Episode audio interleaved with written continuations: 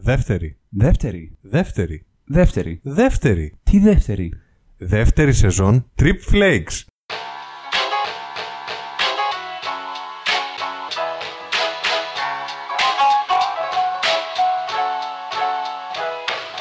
Αν το πήρες απόφαση να πατήσεις το play, ακούς το Strip Flakes.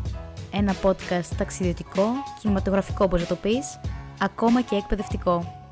Πίσω από τα μικρόφωνα, ο Χάρης και ο Αργύρης, ο Αργύρης και ο Χάρης, οι δύο δημιουργικές φωνές του podcast. Κάτσε αναπαυτικά και απόλαυσε. Γιατί; Έχεις κλείσει εισιτήριο. Στην πρώτη θέση.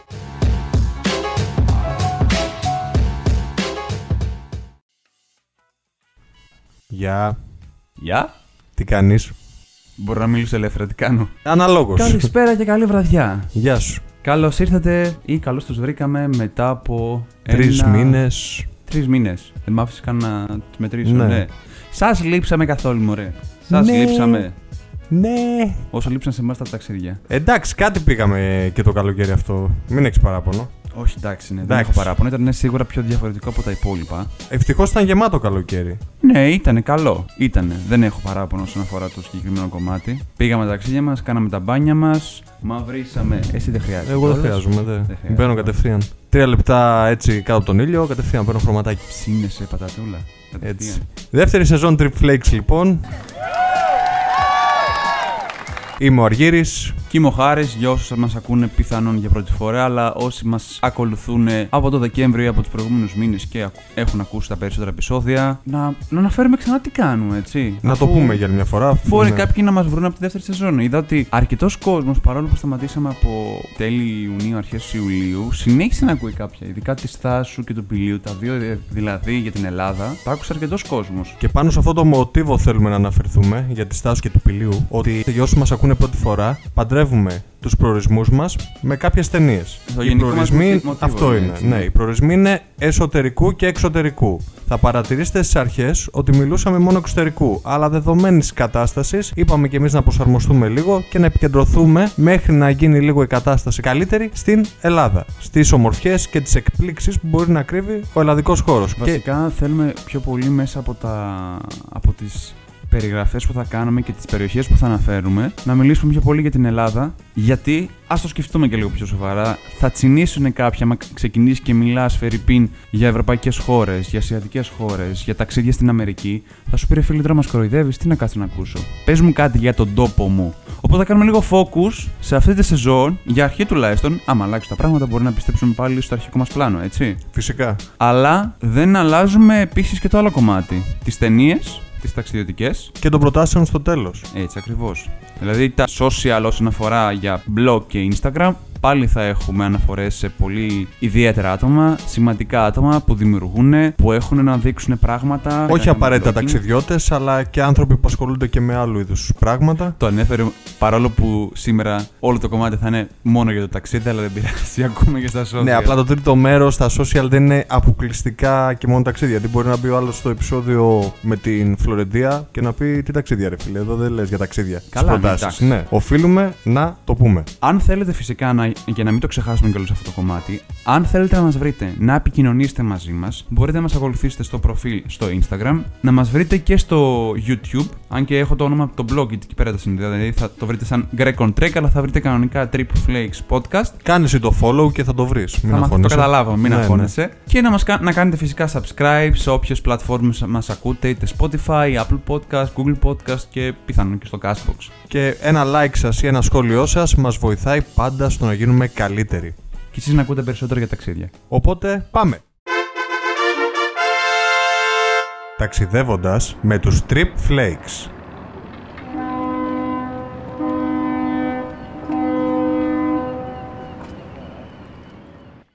Και νομίζω ότι ήρθε η ώρα να πάμε στον προορισμό μας. Λοιπόν, τι γίνεται εδώ; Πρέπει να πούμε ότι αυτός ο προορισμός προέκυψε από δική σας απόφαση. η οποία δεν ήταν ομοφωνή, ήταν οριακή. Στο 90 θα έλεγα. Αυτό μας έκανε βασικά εντύπωση, έτσι. Όταν είχα βάλει κιόλας για να αποφασίσει το κοινό, άμα ήθελε να ακούσει για νησί. Παραθαλάσσια για πόλη. παραθαλά... Εγώ το είχα αλλιώς, το είχα πολύ δίπλα στη θάλασσα. Town by the sea. Town by the sea. Εσύ και το Ή Manchester by the νησί. sea. Ναι. Όχι, έκανε, έκανε καλή χώ γι' αυτό, ρε. σε. Αχ, Έγινε... και εσύ, Άφλεκ μου εσύ. Γιατί και κανονικά νησί ή town by the sea. Τι- Λούμπεν τώρα, ναι. λοιπόν, αυτή τη φορά αφού φύγαμε από τη Θάσο, πήγαμε στο Πήλιο, δεν θα φύγουμε πολύ μακριά. Καρφαλώσαμε, κινδυνέψαμε λίγο, ναι. Δεν θα φύγουμε πάρα πολύ μακριά και θα πεταχτούμε στην Αλόννησο. Το οποίο, να σημειώσω εδώ, οι Σποράδες είναι το μοναδικό σύμπλεγμα από τα λίγα συμπλέγματα νησιών στην Ελλάδα που δεν έχω πάει. Καθόλου. Και το πιο εύκολο για να πας από Θεσσαλονίκη. Το Ε, πιο εύκολο. Το πιο εύκολο. Ναι, εντάξει, εγώ έχω συνδυάσει τη Θάσο, ξέρουμε γιατί, ξέρετε κι εσείς. Εντάξει. Αν δεν ξέρεις, μπες και άκουσε για Θάσο. Αν δεν ξέρεις, θα μάθεις την πορεία. Over promotion Ναι. με τη Θάσο έχουμε κάνει. Όχι και με πύλιο, εννοείται και πύλιο. Όλα. λοιπόν, Αλόνισο. Αλόνισος. Πρώτη ερώτηση. Πρώτη ερώτηση. Ναι. Α, θα το πάμε Έτσι, πάλι. θα Το πάμε βάζω έτσι, συνέντευξη. ναι. Γιατί Αλόνισος και όχι Σκόπελος και Άθος; Γιατί, κοίτα να Γιατί δεις. έχει πάει και στα τρία. Έχω πάει και στα τρικανονικά δεν είναι τρία, είναι τέσσερα. Το θύμισε με το τέταρτο. Α, ισχυρό. Ακριβώς. Ναι, εντάξει. Ξέρεις πώς το έχω μπερδέψει εγώ με τη Σκυρό. Επειδή κάθε χρόνο που κάνω τις δηλώσεις μου γράφει Β Εύβοιας και η Β Εύβοιας είναι η Βόρεια Εύβοια και η Σκύρος. Και το έχω συνδυάσει εγώ στο μυαλό Ε, ναι, μου. εντάξει, η Σκύρος είναι Ναι. και προς τα νότια, οπότε δεν φαίνεται Ακριβώς. στη σειρά όπως είναι τα υπόλοιπα νησιά. Κοίτα να δεις, η Σκιάθος, κατά την ταπεινή μου άποψη, επειδή χρόνια μαστίζεται, στο πω, στα εισαγωγικά από τουρίστες, από το υπερτουρισμό. έχει πάρα Μύκονος πολλούς by τουρίστες. North. ναι. Ε, ναι, τέτοια φάση. Η Σκόπελος πάλι είναι πιο ηρεμό νησί, αλλά λόγω του- και μετά του Μάμα Μία έχει και αυτή αρκετούς τουρίστες. Παίζει λάκτα στη Σκόπελο. Κοίτα, είναι ωραία για ζευγαράκια. Ναι, ναι. Είναι ωραία για Εντάξει. ζευγαράκια. Τώρα η Αλόνισος είναι λίγο πιο απομονωμένη από το δίκτυο των πλοίων, να πω την αλήθεια. Δηλαδή, για να φτάσεις μέχρι εκεί πέρα πρέπει να περάσεις τα υπόλοιπα δύο νησιά. Οπότε, άμα έχεις διάθεση να παραμείνεις στο καράβι για να πας μέχρι την Αλόνισο, δεν θα χάσεις. Και θα σου πω σε λίγο γιατί. Μπορεί να μην προλάβεις να πας τώρα, μπορεί να πας και εγώ στον, τον Οκτώβριο, μπορεί να πας και του χρόνου. Ποτέ Φυσικά. δεν ξέρεις. Αυτό το επεισόδιο είναι σημείο αναφοράς για το συγκεκριμένο μέρος. Δεν σημαίνει ότι πρέπει να βγαίνει είτε καλοκαίρι είτε χειμώνα. Ωραία. Και πάει το καράβι, κάνει το tour με τα δύο νησιά στην αρχή και φτάνετε. Εγώ ξέρω, έκανα το ανάποδο. Τι έκανες; Τι Εγώ ξεκίνησε πήγα από την Αλόνισο. Από και- Θεσσαλονίκη πήγα. Δεν πήγα από Βόλο. Είχαν υπήρχε βάλει, απευθείας. είχαν βάλει τότε, ναι, είχαν βάλει πλοιαράκι και κατέβαινε, αλλά πάλι περνούσε τα υπόλοιπα δύο νησιά και ήταν τελείως ανάποδο. Αν το δεις στο χάρτη, είναι πιο κοντά να πάει πάλι. Ναι, από Θεσσαλονίκη, ναι, έτσι όπως Ακριβώς, ναι. σκέφτομαι το χάρτη τώρα μπροστά μου, ναι. Αλλά βλέπω τέλος πάντων, εγώ νόμιζα ότι πήγες από Βόλο. Εντάξει. Όχι, όχι. Ωραία. Φτάνουμε Αλόνισο χωρίς να κάνουμε το tour στα νησιά. Τι είναι το πρώτο πράγμα που βλέπεις; Το πρώτο πράγμα που βλέπεις, άμα έχεις επιβιώσει και δεν έχεις βγάλει τα σωθικά σου, Ναυτία, ε. γιατί είχαμε μια τέτοια ιστορία όταν είχαμε πάει, η αλήθεια είναι. Έλα ρε θαλασσινό παιδί τώρα. Κοίτα, θα πρέπει βασικά ένα, μια οδηγία όταν ταξιδεύεις με πλοίο. Ποτέ μην κάθεσαι στα πλαϊνά. Άμα ειδικά ξέρεις ότι θα έχει φουρτούνα ή θα έχει γενικά κύματα, μην κάθεσαι στα πλαϊνά γιατί πολύ εύκολα θα χρειαστείς τη χάρτινη σακούλα. για να βγάλεις το πρωινό σου, το βραδινό σου, δεν ξέρω τι υπόλοιπο. Εντάξει, ας μην πούμε σε λεπτομέρειες. Μην πούμε σε λεπτομέρειες. Ναι, κοίτα να δεις. Όταν φτάνεις στην Αλόνισο, το πρώτο πράγμα που θα δεις θα είναι το πατητήρι. Έτσι λέγεται, ας το πούμε, η σημερινή, όχι η σημερινή χώρα, το, η μεγαλύτερη πόλη, κοινότητα, Χώρα. πες την όπως θες. Δεν είναι αυτή η χώρα. Α, δεν είναι αυτή η χώρα. Όχι, όχι. Η Είναι χώρα το βρίσκεται λιμανάκι. Πιο. Είναι το λιμανάκι, αλλά στο πατητήρι βρίσκεται το μεγαλύτερο κομμάτι του πληθυσμού της Αλονίσου. Παρόλο που δεν είναι η χώρα. Παρόλο που δεν είναι η χώρα, δεν θεωρείται η χώρα. Ενδιαφέρον, πολύ. Γενικά, η Αλόνισος, όταν την ε, επισκέπτεσαι για πρώτη φορά, δεν σου δίνει την εντύπωση ότι είναι ένα νησί λίγο πιο απομονωμένο από τα υπόλοιπα. Παρόλο που έχει μαγαζάκια, βλέπεις σπίτια, βλέπεις επιχειρήσεις. Επιχειρήσεις, τέλος πάντων. Θεός να τις Τα κάνει μαγαζάκια, το... επιχειρήσεις. Ναι, εντάξει. τα τοπικά. Γιατί μικροεπιχειρήσεις. Ναι, πες το έτσι. Ναι. Αυτά, άμα θεωρούνται μικροεπιχειρήσεις, το γεγονός ότι αναστενώ πουλ- πουλάνε, όχι πουλάνε, μπορείς να νοικιάσεις μηχανάκια, εντάξει. Why not? Ε, νοικια- ε, τέτοιο, νοικιάσεις αυτοκινήτων και. Ε, ναι, μικρές εντάξει, επιχειρήσεις. τέλος Ναι. Πάντων. Εγώ να μπει startup. Αυτό. Και να δεις, στην Αλόνισο Δεν σου άρεσε το πατητήρι ή όχι; το πατητήρι συγκριτικά με τη χώρα δεν με ξετρέλανε. Εντάξει. Είναι το λιμάνι. Το δίνουμε, είναι λιμάνι. Η χώρα που ρώτησες εσύ, η χώρα βρίσκεται πιο ψηλά. Κάποτε δηλαδή, μέχρι το 1965, η χώρα που ήταν ψηλά στην Αλόνισο, δηλαδή συγκριτικά με να δεις το χάρτη, είναι κάπου νότιο-δυτικά, αλλά λίγο πιο πάνω από το πατητήρι. Βλέπει δηλαδή. Το 1965 είχε ένα πάρα πολύ μεγάλο σεισμό. Και αυτή, ε. Πάρα πολύ. Γενικά ήταν ο πιο μεγάλο σεισμός που είχε δημιουργηθεί. Τότε και καταστράφηκε μεγάλο μέρος των σπιτιών. Άμα θυμάμαι καλά, πόσοι είχαν, φύ- είχαν φύγει δύο άνθρωποι, αλλά γενικά τα σπίτια είχαν κρυθεί κατάλληλα. Οπότε το μεγαλύτερο μέρος του πληθυσμού μεταφέρθηκε στο πατετήρι.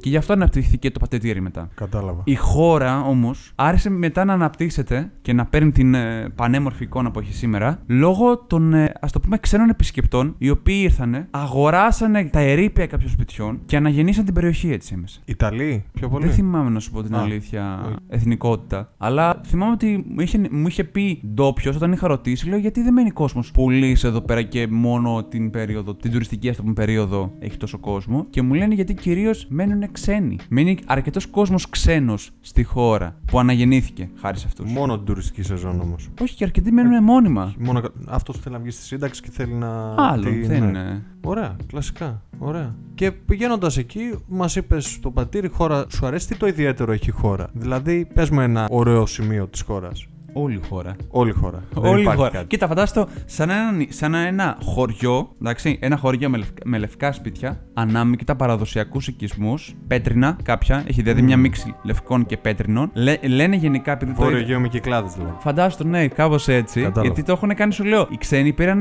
πρότυπα από τις κυκλάδες και πήγαν να, να τις ενσωματώσουν στα σπίτια, τα εγκαταλειμμένα που υπήρχαν στην Αλόνισο. Αυτό είναι ωραίο ή το έχουν συνδυάσει καλά; Φαντάστο ένα αμάγαλμα, αμάλγαμα. Μάλιστα. Γενικά. Τώρα το θέμα είναι ότι η, Αλών, η χώρα της Αλονίσου πλέον, ό,τι είναι να κάνουν όσον αφορά αρκετές από τις μεγάλες εκδηλώσεις, πραγματοποιούνται εκεί πέρα. Δηλαδή, παραδόσεις όπως έχουν τον αλονισιωτικό γάμο, όπως έχουν γενικά το. Πανηγύρια. Πανη... Τα πανηγύρια τους γενικά, ναι. Κλασικά. Εκτός από το πατητήρι στο πατητήρι. Που μπορείς να καταλάβεις για ποιο λόγο είναι. Το κρασί. Πάτημα των Ναι, ε, το- το σταφυλιών. σταφυλιών, ναι. Σταφυλιών, ναι. Ωραία. Και Και εντάξει. όμως εσύ ότι η Αλόνισος Μμμ. είχε την, ε, μια από τις αρχαιότερες παρουσίες α- ανθρώπου στο Αιγαίο. Ποια είναι αυτή, Η δεν το Αλόνισος ήξερα. Συγκεκριμένα. Λοιπόν, έχουν γενικά, λέγεται ότι στην αρχαιότητα, στην Αλόνισο υπήρχαν δύο οικισμοί. Μμμ. Το κοκκινόκαστρο και στη χώρα. Δεν σώζονται αυτά. Σώζονται. Αυτό, Α, είναι, υπάρχουν το, τα αυτό είδη. είναι το ιδιαίτερο της υπόθεσης. Το κοκκινόκαστρο που είναι μια περιοχή με κόκκινη άμμο. Εντάξει. Έχουν ίχνη από. νο- Αν θυμάμαι καλά, ανθρώπινη παρουσία από την Μεσολιθική εποχή. Λέγεται σύμφωνα με τον ε, μύθο ότι κατοικήθηκε έπειτα από τους Μινοίτε. Και πώς κατοικήθηκε από τους Μινοίτε. Πήγαν και το κατακτήσανε. Λοιπόν, πώς λες εσύ, είμαι Θασίτης, αλλά γεννήθηκα στην Αθήνα Με φιλ- και με- μεγάλος στη Με Θεσσαλονίκη. φιλοθεσσαλονικιά Φαντάσου, αισθήματα φαντάσου. και. Λοιπόν, και το ξέρεις το, σχεδόν. το, ξέρεις το μύθο για το Θησέα. Ναι, που ποιον από όλους; Γιατί ο Ποιον; Καταρχάς έχει τους ληστές, μετά πάμε στο Μινόταυρο. Και... Αυτό με το Μινόταυρο. Γιατί σου Ναι. μιλάω για την Κρήτη. Για την Κρήτη, ναι. Ωραία. Λοιπόν, θυμάσαι ότι κατάφερε να βγει Από από, το το λαβύρινθο. λαβύρινθο, Το να μ- σκοτώσει το Μινόταυρο χάρη στην Αριάδνη. Το μύτο της Αριάδνης. Το μύτο της Αριάδνης. Ναι. Η οποία τον ερωτεύτηκε Μμμ. και την παίρνει μαζί του για να επιστρέψει στην, Στην Αθήνα. Στην πορεία όμως αλλάζει γνώμη, μάλλον ο φίλος μας ο Θησέας και την παρατάει πού; Στην Άξο. Ακριβώς. Βλέπω ότι είσαι διαβασμένος, μ' αρέσει. Και ποιος τη βρίσκει στην άξο; Ε, ο Διόνυσος. Ακριβώς. Και γίνεται εκεί νταλαβέρι. Έτσι ακριβώς. Που έχει πάρει το κρασί. Και μου. κάνουνε και φεύγουνε πού; Στη Λίμνο. Αυτό δεν το ήξερα. Στη Λίμνο και κάνουνε τέσσερις γιους. Πρόλαβα να κάνετε. Θα μου Κάναν θεώσει. τέσσερις εντάξει, γιου. ναι. Ακριβώς. Κάναν τέσσερις γιου. Τώρα εντάξει. Ελπίζω να μην με ακούνε αρχαιολόγοι. Αλλά δεν μπορώ να θυμηθώ τε- τα τρία από τα τέσσερα ονόματα. Θυμάμαι μόνο το ένα, του Στάφυλου. Εντάξει. Γιατί, Γιατί ο Στάφυλο Είναι όνομα και πράγμα. λένε ότι ήταν ο πρώτος άπικος τη Αλονίσου. Πολύ Και ενδιαφέρον. βλέπεις τώρα πώ καταλήγουμε ότι οι Μινοίτε κατήχησαν στην Αλονίσου. δηλαδή ο εγγονός του Μίνου, εντάξει. Ο παππούς σου ρε ήταν μηνοητής. Και γενικά έτσι, ναι. Από εκεί πέρα βγήκε ο ένας ο μύθος. Αλλά υπάρχει ένας άλλος μύθος πώ δημιουργήθηκαν οι σποράδες. Από το Θεό Ποσειδώνα. Όχι. Ωραία. Για πες μας πώ. Λοιπόν, έχεις ακούσει για τους Τιτάνες, τον Νότο, όχι ο Τωροχάγγελ, τον Νότο, Ότο. Τι ότο ρε. Τι ότο ρε Χάγκελ. Τον Νότο και τον Εφιάλ. Τον. Ε, Εφιάλτης. Ο Εφιάλτης ήταν από τον Λεωνίδα. ναι. Ο Ότο και Εφιάλ. Ναι, ήταν δύο Τιτάνες. Λοιπόν, αυτοί είχαν μια κακή συνήθεια. Να παίζουν με τις πέτρες. Ε, τιτάνες, ήταν θέλω να παίξουν. Οπότε τι άρχισαν να κάνουν μια μέρα. Λέγεται σύμφωνα με το μύθο ότι ο ένας άρχισε να πετάει πέτρες. Πήρανε πέτρες από το πήλιο και άρχισαν να τις πετάνε ο ένας τον άλλον. Το πιλό το είχαν κατα- καταξεσκίσει ρε φίλε. Φτάνει δηλαδή. Γάμους, ε, πέτρες, κένταυροι, όλα. Λοιπόν, και είχαν πάρει από το πύλιο από τίθεται κομμάτια και άρχισαν να τα πετάνε ένα στον άλλον. Τώρα τα κομμάτια τα οποία Παίζαν δεν μήλα. βρήκαν, ο ένας- δεν βρήκαν τους Τιτάνες είναι οι σημερινές σποράδε σύμφωνα με τη μυθολογία. Η Σκιάθος, η Σκόπελος, η Αλόνισος Θα το βάλω δέντρα. και πήραν τα διάφορα σχήματά του. Τώρα το θέμα είναι ότι η Αλόνισος δεν λέγονταν Αλόνισος. Ούτε βασικά σκέψου λίγο πώς συνδέονται όλα αυτά. Γιατί η Σκιάθος, άμα το κόψε δύο, τι σημαίνει; Είναι το νησί στη σκιά της τάσου. Αναφορά στο προηγούμενο επεισόδιο. Wow! Wow, ξαναβάλει να τα ακούσεις. Ωραία. Η Αλόνισο ήταν η άλλη νήσος, αλλά δεν λέγονταν Αλόνισο. Στην αρχαιότητα λέγονταν οίκος. Οίκος. Έτσι επιθυμώ, λέγονταν οίκος. Και Αλόνισο κατά πάσα πιθανότητα λέγανε ένα από τα μικρά νησάκια που βρίσκονται δίπλα της. Το εξοχικό δηλαδή. Πες το έτσι. Ναι, το λέω λίγο πιο. Δηλαδή, ανα... κάνω τώρα βλέπεις ότι κάνω μια μεγάλη αναφορά στην ιστορία. Γιατί Όχι, έχει πολύ ενδιαφέρον αυτό. έχει μ' πάρα αρέσει. πολλά πράγματα μέσα. Όταν θυμάμαι, είχαμε πάει για να κάνουμε το ταξιδάκι με, με το καραβάκι. Γιατί; Από τα βασικά, αλλά βασικά ας το πάρουμε λίγο αλλιώς, γιατί άρχισα να τα μπερδεύω πάλι. Το κάνω συχνά αυτό το πράγμα. Δεν πειράζει. Εδώ είμαστε. Λέγε. Φτάνει στην Αλόνισο. Ωραία. Πας στο Εντάξει. πανητήρι. Πας στο πατητήρι. Φεύγεις. Δίπλα έχεις ένα μικρό χωριό το οποίο το λες χωριό, δεν το λες χωριό κιόλας γιατί συνδέεται που λέγεται είναι ο Ρουσούμ Γυαλό. Ρουσούμ γυαλό. Ρουσούμ Γυαλό. Είναι, μία από, είναι μια από τις όμορφες και πολύ κοντινές παραλίες που μπορεί κάποιος να επισκεφθεί. Εντάξει. Μια άλλη παραλία, το Κοκκινόκαστρο. Παρουσία με από τις παλαιότερες, ε, από τις πιο αρχές παρουσίες του ανθρώπου. Το, Κοκκινόκαστρο. Κοκκινόκαστρο. Ναι, ναι. Έχουν μείνει ίχνη. Εκεί πέρα κιόλας λέγεται. Υπάρχουν δηλαδή τα ερήπια του κάστρου ή κάποια οικισμού; Υπάρχουν, τα, υπάρχουν ε, στοιχεία οικισμού, δηλαδή ανθρώπινης παρουσίας που δηλώνουν κιόλας. Επίσης λένε ότι υπάρχουν ίχνη από ας το πούμε μέσα σε εισαγωγικά πειρατές. Γιατί λόγω της θέσης που δημιουργείται στο κοκκινόκαστρο, άμα μπει κάποιος και δει κανονικά φωτογραφίες, Τώρα μου τράβηξε το ενδιαφέρον να πω να δω. θα παρατηρήσει ότι εμποδίζει την προσέλευση πλοίων και μπερδεύει. Μμμ, Οπότε το χρησιμοποιούσαν σαν ορμητήριο. Οι πειρατές. Ή πειρατές εισαγωγικά, Ή, ναι, ναι, ναι. Αλλά περάσαν και πειρατές από εκεί Σίγουρα. πέρα γενικά. Και επειδή μιλήσαμε και για πειρατές, επειδή ανέφερα για πειρατές, να σημειώσω ότι στην Αλόνισο πρέπει να είναι, παίζει να είναι το, η μοναδική περιοχή στην Ελλάδα η οποία έχει πειρατικό μουσείο. Άρα σε δύο πράγματα είναι μοναδική αλόνισος. Έτσι ακριβώς. Έχει πειρατικό μουσείο δικό της. Μου τραβάς κι άλλο το ενδιαφέρον. να πατητήρι. Πάω. Αυτό το πατητήρι θέλω να το επισκεφτώ οπωσδήποτε. Επίσης λέγεται ότι σύμφωνα με τη μυθολογία έχει θαυτεί ένα πολύ σημαντικό άτομο εκεί πέρα. Που ήταν ε, ο πατέρας ενός από τους πιο γνωστούς μυθικούς και όχι. ήρωες της Μυθικούς. αρχαιότητας. Ήρωες, ναι. Ο οποίος δυστυχώς έφυγε επειδή του μπήκε ένα βέλος στη φτέρνα. Ο γνωστός Αχηλέα. Εκεί πέρα δεν θα μένω ο Αχιλέα, αλλά είναι Δεν ο Αχηλέα, είναι ο πατέρας. ο Πηλέας, ο πατέρας του. Εκεί πέρα λέγεται ότι είναι ο τάφος του. Όμηρος στο Κοκκινόκαστρο. Το λέει και πηλίδι κιόλας. Ναι. Σε πολύ. Ωραία. Και πάμε στην Αλόνισο, μας τα λύσω όλα αυτά πολύ ωραία. Πού θα κάνω μπάνιο; Θέλω να λιάσω το κορμί μου, να δροσιστώ. Δεν μπορώ άλλο. Μμ, είπαμε στο Ρεσούμ γυαλό. Μπορείς να πας κανονικά στον. Πάλι επειδή έχουν αυτό με το γυαλό, το Τζόρτζι, το λευ... λευκό γυαλό. Τζόρτζι. Ο Τζόρτζης. Ο Τζόρτζι. Θα σχολιαστώ. Μια άλλη ο- πα- πάρα πολύ ωραία παραλία που είναι πολύ κοντά στο κοκκινόκαστρο είναι η Μεγάλη Μιλιά η- και τη Χρυσή Μιλιά. Δηλαδή αυτό με τις μιλιές παντού τις έχουν, μου φαίνεται. Αλλά η πιο ωραία παραλία και κατ' εμέ και για πολύ κόσμο είναι ο Άγιος Δημήτριος. Ο Άγιος Δημήτριος είναι στην κορυφή, είναι τέρμα πάνω. Δυσβατό. Κοίτα, γενικά το δικό δίκτυο της Σαλονίσου έχει μια ευθεία. Δηλαδή έχει ένα μικρό δρόμο και απλά κατεβαίνεις κάθε φορά. Α, δεν, δεν έχει είναι- πολλούς δρόμους. Από τον δεν- ίδιο δρόμο που θα πας, από τον ίδιο θα γυρίσεις. Εντάξει. Οπότε βρίσκεται φαντάσου στην κορυφή. Είναι ένα νησί γεμάτο στο πράσινο. Σίγουρα. Τίνγκα στο Ναι. πράσινο. Οπότε όταν πηγαίνεις θα βλέπεις μόνο δέντρα, δέντρα, δέντρα, δέντρα και παντού σκιά. Αυτό είναι το καλό με την Αλόνισο. Ωραία. Και κάνω το μπάνιο μου. Μετά τι θα φάω; Τι θα φας; Έχεις φάει σίγουρα στα κομμα- μακαρονάδα και γαρίδα Ε, ναι, μακαρονάδα. τα εντάξει, κλασικά. γαρίδα Έχεις μακαρονάδα φάει είναι- όμως Αγαπημένο. μακαρονάδα με μελάνι σου πια. Όχι. Ακούγεται Με, περίεργο. μ' αρέσει σίγουρα. πάρα πολύ. Είναι- Εμένα μ' αρέσει πολύ σου πιάσει πανάκι. Οπότε Είναι αυτό πάρα που λες, πολύ ωραίο. Λοιπόν, κοίτα να δεις, γενικά αυτοί, ας το πούμε, ε, κάνουν μια μίξη Μελαν- με διάφορα θαλασσινά. Θα βάζουν και μύδια και. Έχουν αυτό με το μελάνι και επίσης έχουν και με τόνο. Τόνο αλονίσου είναι το πολύ γνωστό. Πω, που μου άνοιξε την όρεξη. Σου λέω τώρα μια μίξη, φαντάσου τώρα, Ιταλικής με ελληνικής κουζίνας. Μαγαρόνια, πάρε και λίγο. Βασικά το λες μίξη. Μεσογειακής θα το έλεγα. Μεσογειακής πες το. Εντάξει, τα σωστά. μακαρόνια πες ότι είναι Ιταλικά. Άντε. Κοίτα, και μετά τρως αυτό. Θες να γλυκαθείς. Η Αλόνισος είναι γνωστή για διάφορα γλυκά. Γλυ- γλυ- ε, γλυκά, όπως τα φουσκάκια. What is this?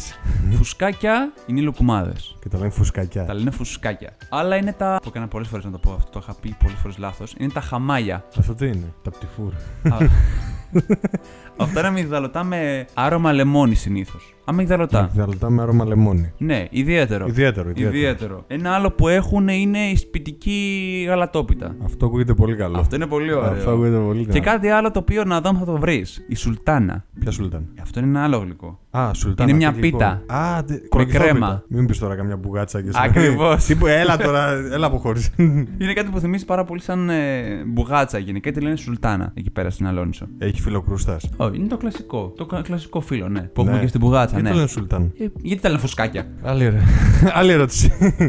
Και ωραία, τώρα τα κάνουμε όλα αυτά. Θέλω να μου πεις έτσι τι ιδιαίτερο σου συνέβη εκεί πέρα στην Αλόνισο. Κάποιο έτσι απρόπτο ή κάτι που δεν περίμενες να σου Σ' αρέσει, συμβεί; να, σ' αρέσει να μου συμβαίνουν και εμένα πρόοπτα, ε. Ή κάτι προβλεπόμενο που το δες να έρχεται ρε παιδί μου από το πήλιο. Ε, Βάλε και το επεισόδιο του πήλιου. που το είδα να μου έρχεται. Κοίτα να δεις. Πέρα από αυτό, το πώς ξεκίνησε το ταξίδι και κατεβήκαμε με ένα γεμάτο κεφάλι και δεν ξέραμε που πηγαίναμε τα τέσσερα, γιατί πηγαίναμε ζυγζάκι για πολλή ώρα. Λόγω της θαλάσσης. Λόγω της θαλάσσης, ναι, λόγω της θαλάσσης. Κάτι απρόβλεπτο, όχι. Κάτι που με- να με ενθουσίασε, ναι. Δηλαδή, μ, άμα κάποιος πάει στη χώρα, πέρα από τα κομμάτια που πρέπει να πάει να δοκιμάσει τα πιάτα, να πάει να δοκιμάσει τα γλυκά, είναι να κάτσει να δει το γεωβασίλεμα. Το Α, γεωβασίλεμα είναι απίστευτο. Είναι απίστευτο στην Αλόνισο από εκεί πέρα στη χώρα ψηλά. Γιατί και έχει ένα μαγαζί. Τώρα αυτό είναι μια μικρή αναφορά. Άμα δεν μας κάνει και χορήγηση.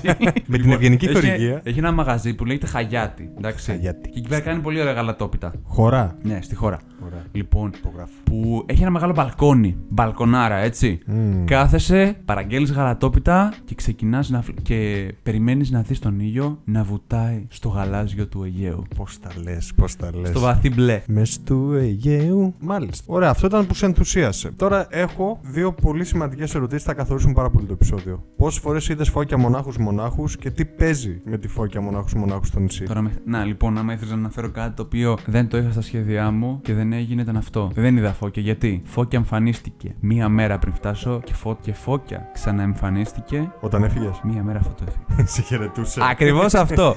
και υποτίθεται κιόλας ότι πρώτη τελευταία μέρα λέμε ας πάρουμε το καραβάκι, γιατί φεύγουν πάρα πολλά καραβάκια για να γυρίσουν, να κάνουν βόλτα πάρα πολύ στα νησιά της Κυραπαναγιά, στην, ε, το Πιπέρι, την Περιστέρα. Πιπέρι; Πιπέρι, ναι, Πιπέρι. Ε, Υπάρχει κάποιος λόγος που λέγεται πιπέρι; Δεν ξέρω αν θυμάμαι καλά, νομίζω εκεί πέρα είναι που αναπαράγονται και οι φώκες πιο πολύ. Στο πιπέρι; Στο Πιπέρι. Πιπερατό.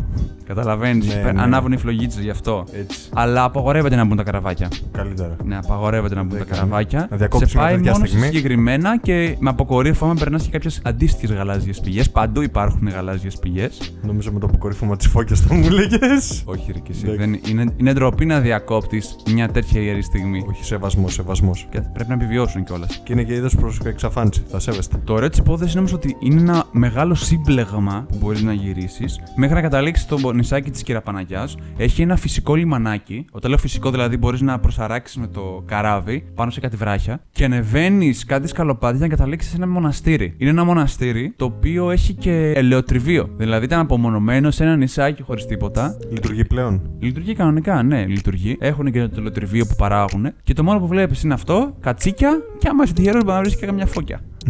Ωραία. Όταν θα έχει αράξει λίγο η φωκιά από το πιπέρι. Το πιπ- Όταν θα έχει τελειώσει. Ωραία. Και τώρα θέλω κάτι άλλο, ρε παιδί μου, εδώ πέρα. Τι παίζει με τους δίτε στην Αλόνσο.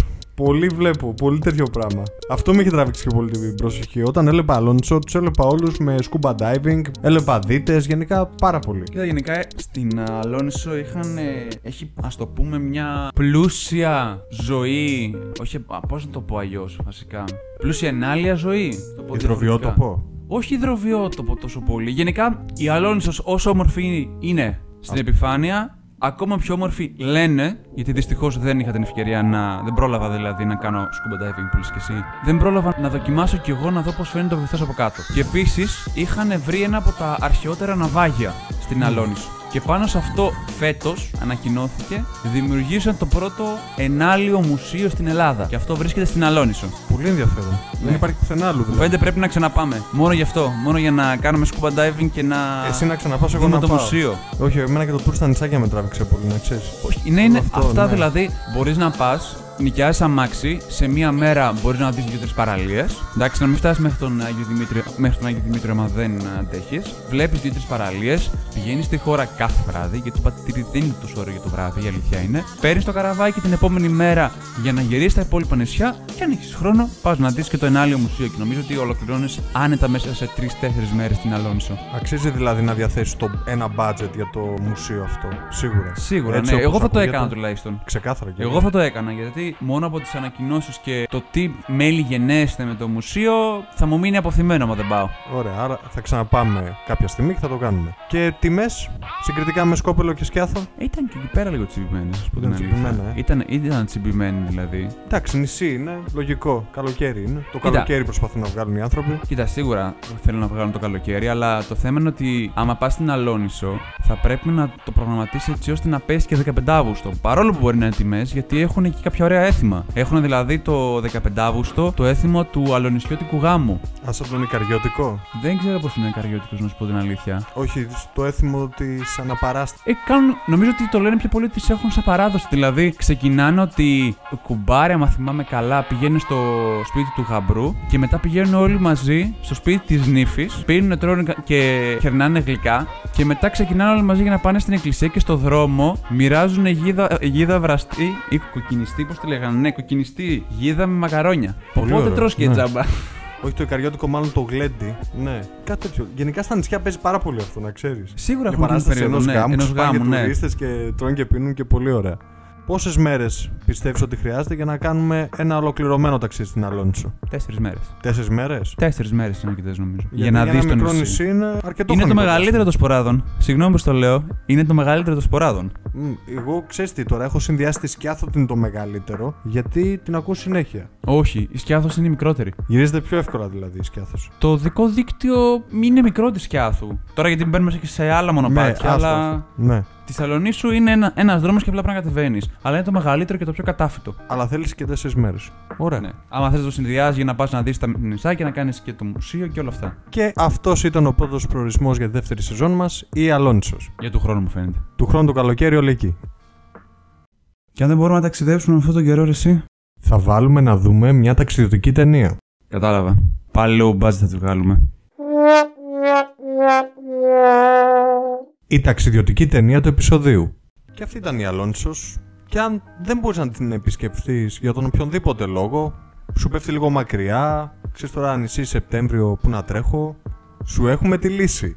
Αφού μιλήσαμε τόσο πολύ για κατάθεσεις, μιλήσαμε για βαθύ γαλάζιο, βαθύ μπλε, πες το ό,τι χρώμα ειρηνίδιο Για το ηλιοβασίλεμα που δεις στο απέραντο γαλάζιο του Αιγαίου, κάτι τέτοιο δεν είναι. Παίζεις, παίζεις πάρα πολύ. Παίζω εσύ. έτσι. Γαλάζιο και μπλε Ε, εγώ το ε, ήπια. έτσι. Αλλά είναι μετάφραση. Λοιπόν, η ταινία, η ταξιδιωτική ταινία Η πρώτη ταινία της σεζόν. για αυτό το επεισόδιο μας έρχεται από το μακρινό 1988 Η πιο παλιά ταινία περιγραφή Trip Flakes. που αναφέρουμε αυτή τη φορά. Μάλλον οι, οι μεγαλύτεροι από εμάς θα μας κυνηγάνε, να το πω έτσι, θα την ξέρουν γιατί εμείς την ξέραμε μόνο σαν αναφορά, δεν την είχαμε παρακολουθήσει ποτέ. Και ήταν λίγο δύσκολο η αλήθεια είναι γιατί κρατάει πάρα πολύ αυτή η ταινία. Δεν κρατάει πάρα πολύ και θα σου πω γιατί στη συνέχεια. Θα μου... Αλλά εγώ είδα περίπου τρεις ώρες ταινία, να ξέρεις. Λοιπόν, Μαζί μιλάμε το για την ταινία Πέρα το γαλάζιο Le Grand Blue. ή The Big Blue, που μόνο γαλάζιο δεν σημαίνει. Ναι, ξεκάθαρα. Πάντα μου έκανε εντύπωση αυτό. Και είναι μια ιδιαίτερη ταινία γιατί στοχεύει πάρα πολύ και μιλάει για την ε, σχέση δύο ανθρώπων με τη θάλασσα και γενικά με την κατάδυση. Δύο φίλοι, δύο φίλοι από τα παλιά, ένας Γάλλος και ένας Ιταλός, Οι οποίοι συναντιούνται για πρώτη φορά που; στην Αμοργό. Γιατί όχι; Δεν μας λένε ποτέ το λόγο και το γιατί. Το μόνο που ξέρουμε είναι ότι ο πατέρας του Γάλλου δουλεύει εκεί κάποια καλοκαίρια. Έτσι μας το δίνει τώρα να το καταλάβουμε. η Έτσι ταινία. ξεκινάει, ναι. Ναι, βρίσκονται στην Αμοργό και κλασικά έχουν το κόλλημά τους με τις καταδύσεις να βουτάνε. Ο ένας να το παίζει λίγο πιο νταΐς, ο άλλος να είναι λίγο πιο γλυκούλης. Υπάρχει και μια πολύ ωραία αλληγορία στην αρχή, δεν θα σας την πω γιατί είναι spoiler. Αλλά ξεκινάει γενικά να μιλάει για την ε, σχέση μεταξύ δύο πρωταγωνιστών, των δύο αυτών πρωταγωνιστών του Γάλλου και του Ιταλού, τους οποίους υποδίονται ο Ζαν Μαρ Μπαρ και ο Ζαν Ρενό. Το Ζαν Ρενό το ξέρουμε όλοι από το Λεόν. Μετά έγινε το Λεόν, Μετά έγινε έγινε. πολύ πιο μετά νομίζω. αν θυμάμαι Ήταν οι καλά. πρώτες του ταινίες, ήταν ως πρώτο εμφανιζόμενος τότε. Και πρέπει να σημειώσουμε ότι η ταινία είναι πολύ διάσημο Γάλλου σκηνοθέτη του Λουκ Μπεσόν. Του Λουκ Μπεσόν ήταν.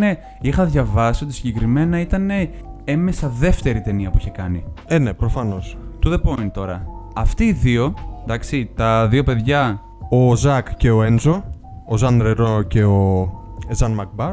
Αναπτύσσουν μια ιδιαίτερη σχέση η οποία έχει μια, μια, μια διάρκεια στο χρόνο καθώς παρόλο που περνάνε 20 χρόνια και ο ένας βρίσκεται από, την, από το Περού, στο, ο άλλος βρίσκεται στο Περού και ο άλλος βρίσκεται στην ε, Ταορμίνα της Σικελίας συναντιούνται για έναν ε, διαγωνισμό κατάδυσης. Συγκεκριμένα, ο Έντζο βρίσκει τον Ζακ στο πατρικό του, νομίζω ήταν κάπου στην Κιανή Ακτή στην Γαλλία. Στην Κιανή Ακτή. ναι. Μετά την, μια αποστολή που έκανες στις, στο Περού, όπως είπες πολύ σωστά, και του λέει: Φιλαράκι, γίνεται ένας διαγωνισμός. Ψήσου να πάρουμε μέρος. Θέλω να σημειώσω εδώ ότι αυτή η φιλία ε, έχει πάρα πολύ ανταγωνισμό μέσα και μας το δείχνει από την αρχή της ταινίας αυτό.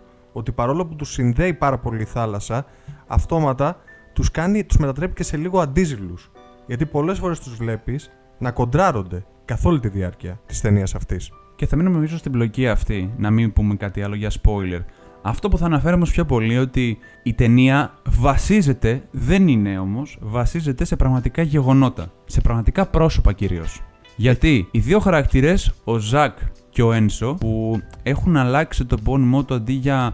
το έχουν μολυνάρει αντί για Μαϊόρκα που είναι το κανονικό, κανονικός χαρακτήρας, δεν γνωρίζονται τόσο προσωπικά, ιδι- δεν έχουν τόσο τρομερή σχέση ανταγωνισμού όσο παρουσιάζεται στην ταινία. Και επίσης, κανένας από τους δύο δεν έχει το ίδιο τέλος.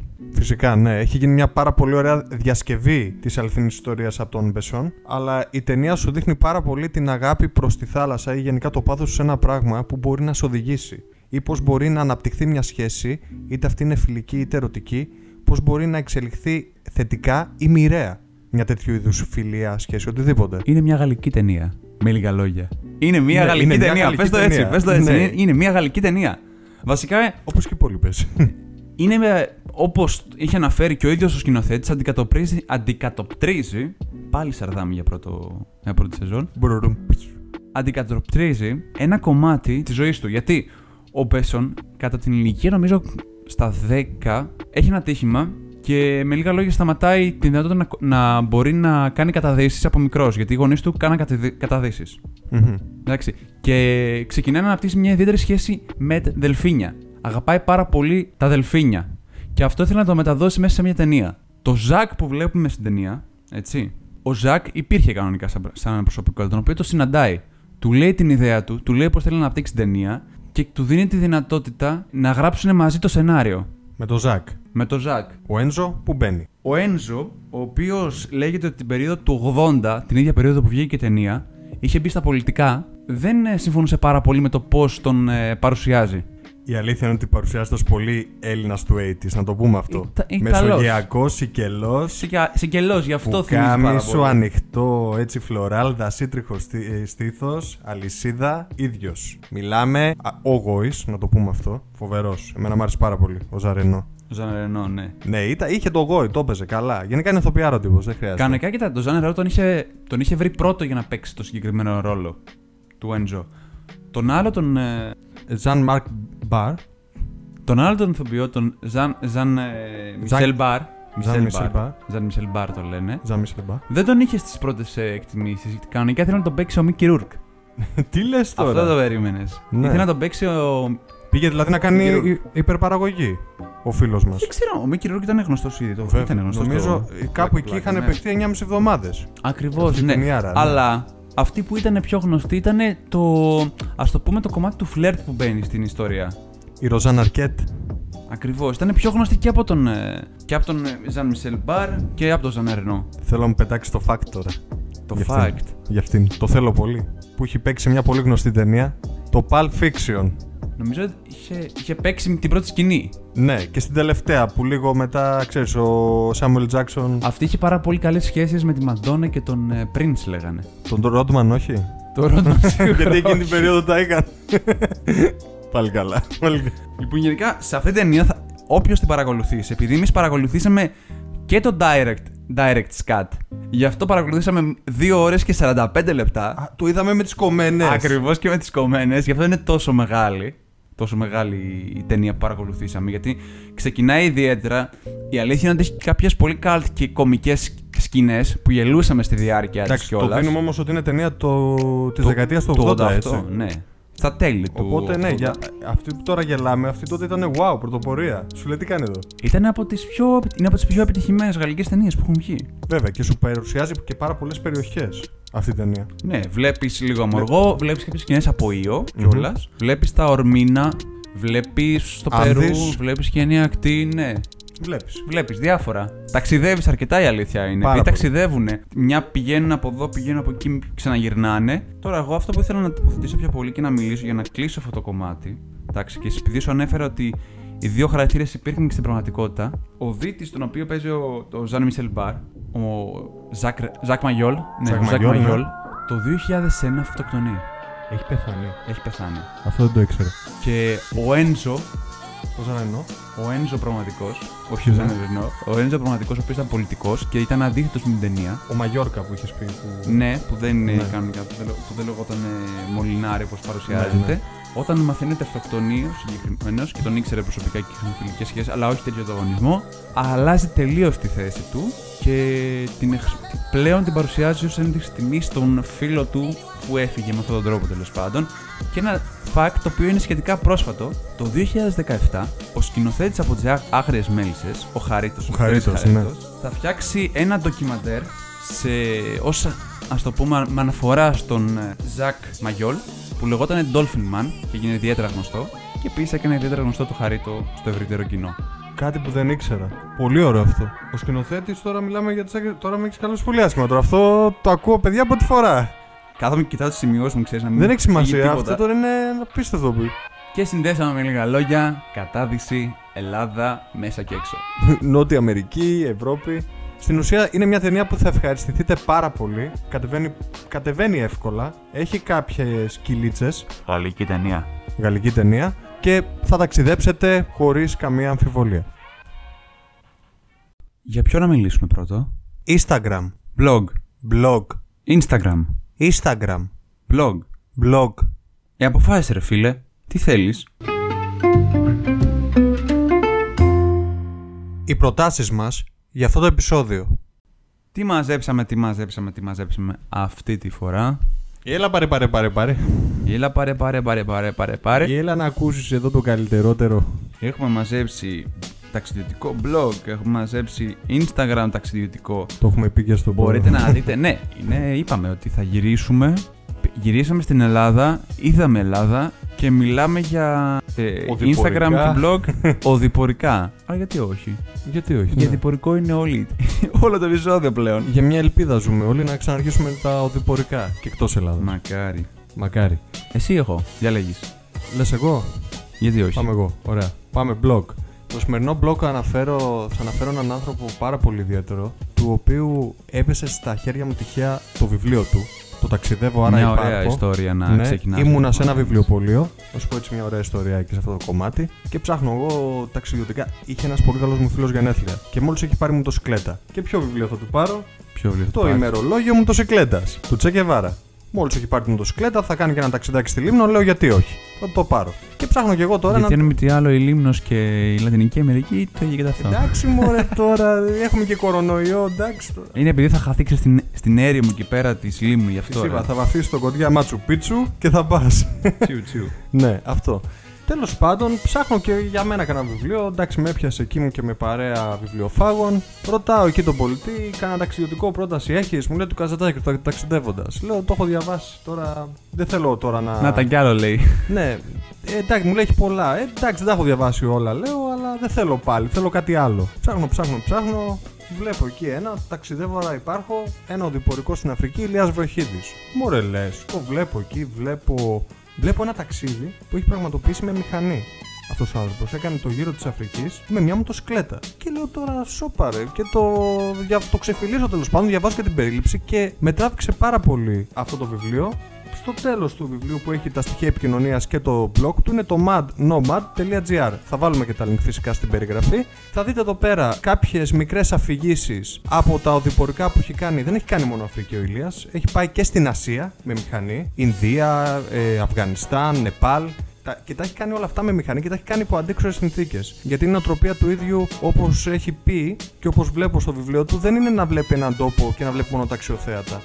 Θέλει να, να παίρνει όλη την άβρα της χώρας που επισκέφτηκε του τοπίου. Και η φιλοσοφία του είναι να ταξιδεύω όχι διαμέσου της ασφάλτου, να και το δικό μου το, Σαρβάν, το Σαρδάμ, αλλά διαμέσου του χωματόδρομου ή της φύσης. Οπότε σε αυτό το blog που σας παρουσιάζω θα δείτε πολύ ενδιαφέροντα πράγματα. Θα διαβάσετε σύμβουλες και για τον εξοπλισμό που είχε ή αφηγήσεις ή και κάποιες αφηγήσεις από κάποιες ιστορίες που είχε για την Αφρική και για την Ασία. Γενικά ένα blog το οποίο ένας ταξιδιώτης που είναι υπέρ του οδηπορικού δεν πρέπει να το χάσει, να το παραλείψει. Θα πρέπει να το μελετήσει. Ε, όταν ε, το είχες πει την πρώτη φορά, επειδή δεν ήξερα και τον, ε, το όνομα του συγκεκριμένου, αλλά ήξερα το ψευδόνυμο που χρησιμοποιεί, που χρησιμοποιεί η αλήθεια, μου έκανε τρομερή εντύπωση όταν μου ανέφερες το τι πραγματεύεται. Γι' αυτό και εγώ, και εγώ μπήκα να το δω. Μπήκα για λίγο να ψάξω παραπάνω για το συγκεκριμένο και με ενθουσίασε το γεγονός το, το πώς περιγράφει κάθε περιήγησή του. Εντάξει, γιατί δεν κάνει focus σε απλά ταξιδάκια που λέμε κάθε φορά. Κάνει focus πάρα πολύ στην περιπλάνηση. Πάρα πολύ. Είναι σαν να μας πηγαίνει πίσω στο πρώτο επεισόδιο όταν ξεκινούσαν οι άλλοι με την ε, μοτοσυκλέτα. Το ίδιο είναι πράγμα. τα δικά του μερολόγια μοτοσυκλέτας για μένα. Πάρα πολύ Και είναι και πολύ, πρέπει να πούμε εδώ το μότο του blog. Συχαίνομαι να κινούμε στο δρόμο που με έχουν χαράξει. Θέλω τη ζωή μου. Νομίζω ότι αυτό τα λέει όλα.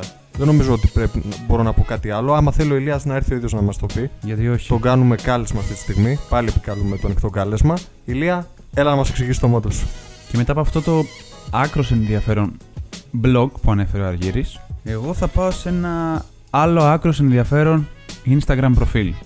Και αυτό είναι του Αλέξανδρου Τσούτη, ή αλλιώς όπως το έχει κιόλας Αλέξανδρος κάτω παύλα Τσούτης, ο οποίος επίσης κιόλας έχει κάνει πάρα πολύ focus στα μεγάλα ταξίδια, με κύριο γνώμονα όμως το να βγάζει ωραίες φωτογραφίες. Να παρουσιάζει δηλαδή την, ε, τη δικιά του άποψη, τη δικιά του οπτική μέσα από φωτογραφίες πιο πολύ. Έχει βέβαια και το δικό του το blog, εντάξει, αλλά εγώ θα κάνω πιο πολύ focus στο προφίλ του. Ο άνθρωπος έχει πάει από την Ισλανδία που αγαπάμε πάρα πολύ, στην Ιεμένη, στη Μοζαμβίκη, σε, στη Μαδαγασκάρη.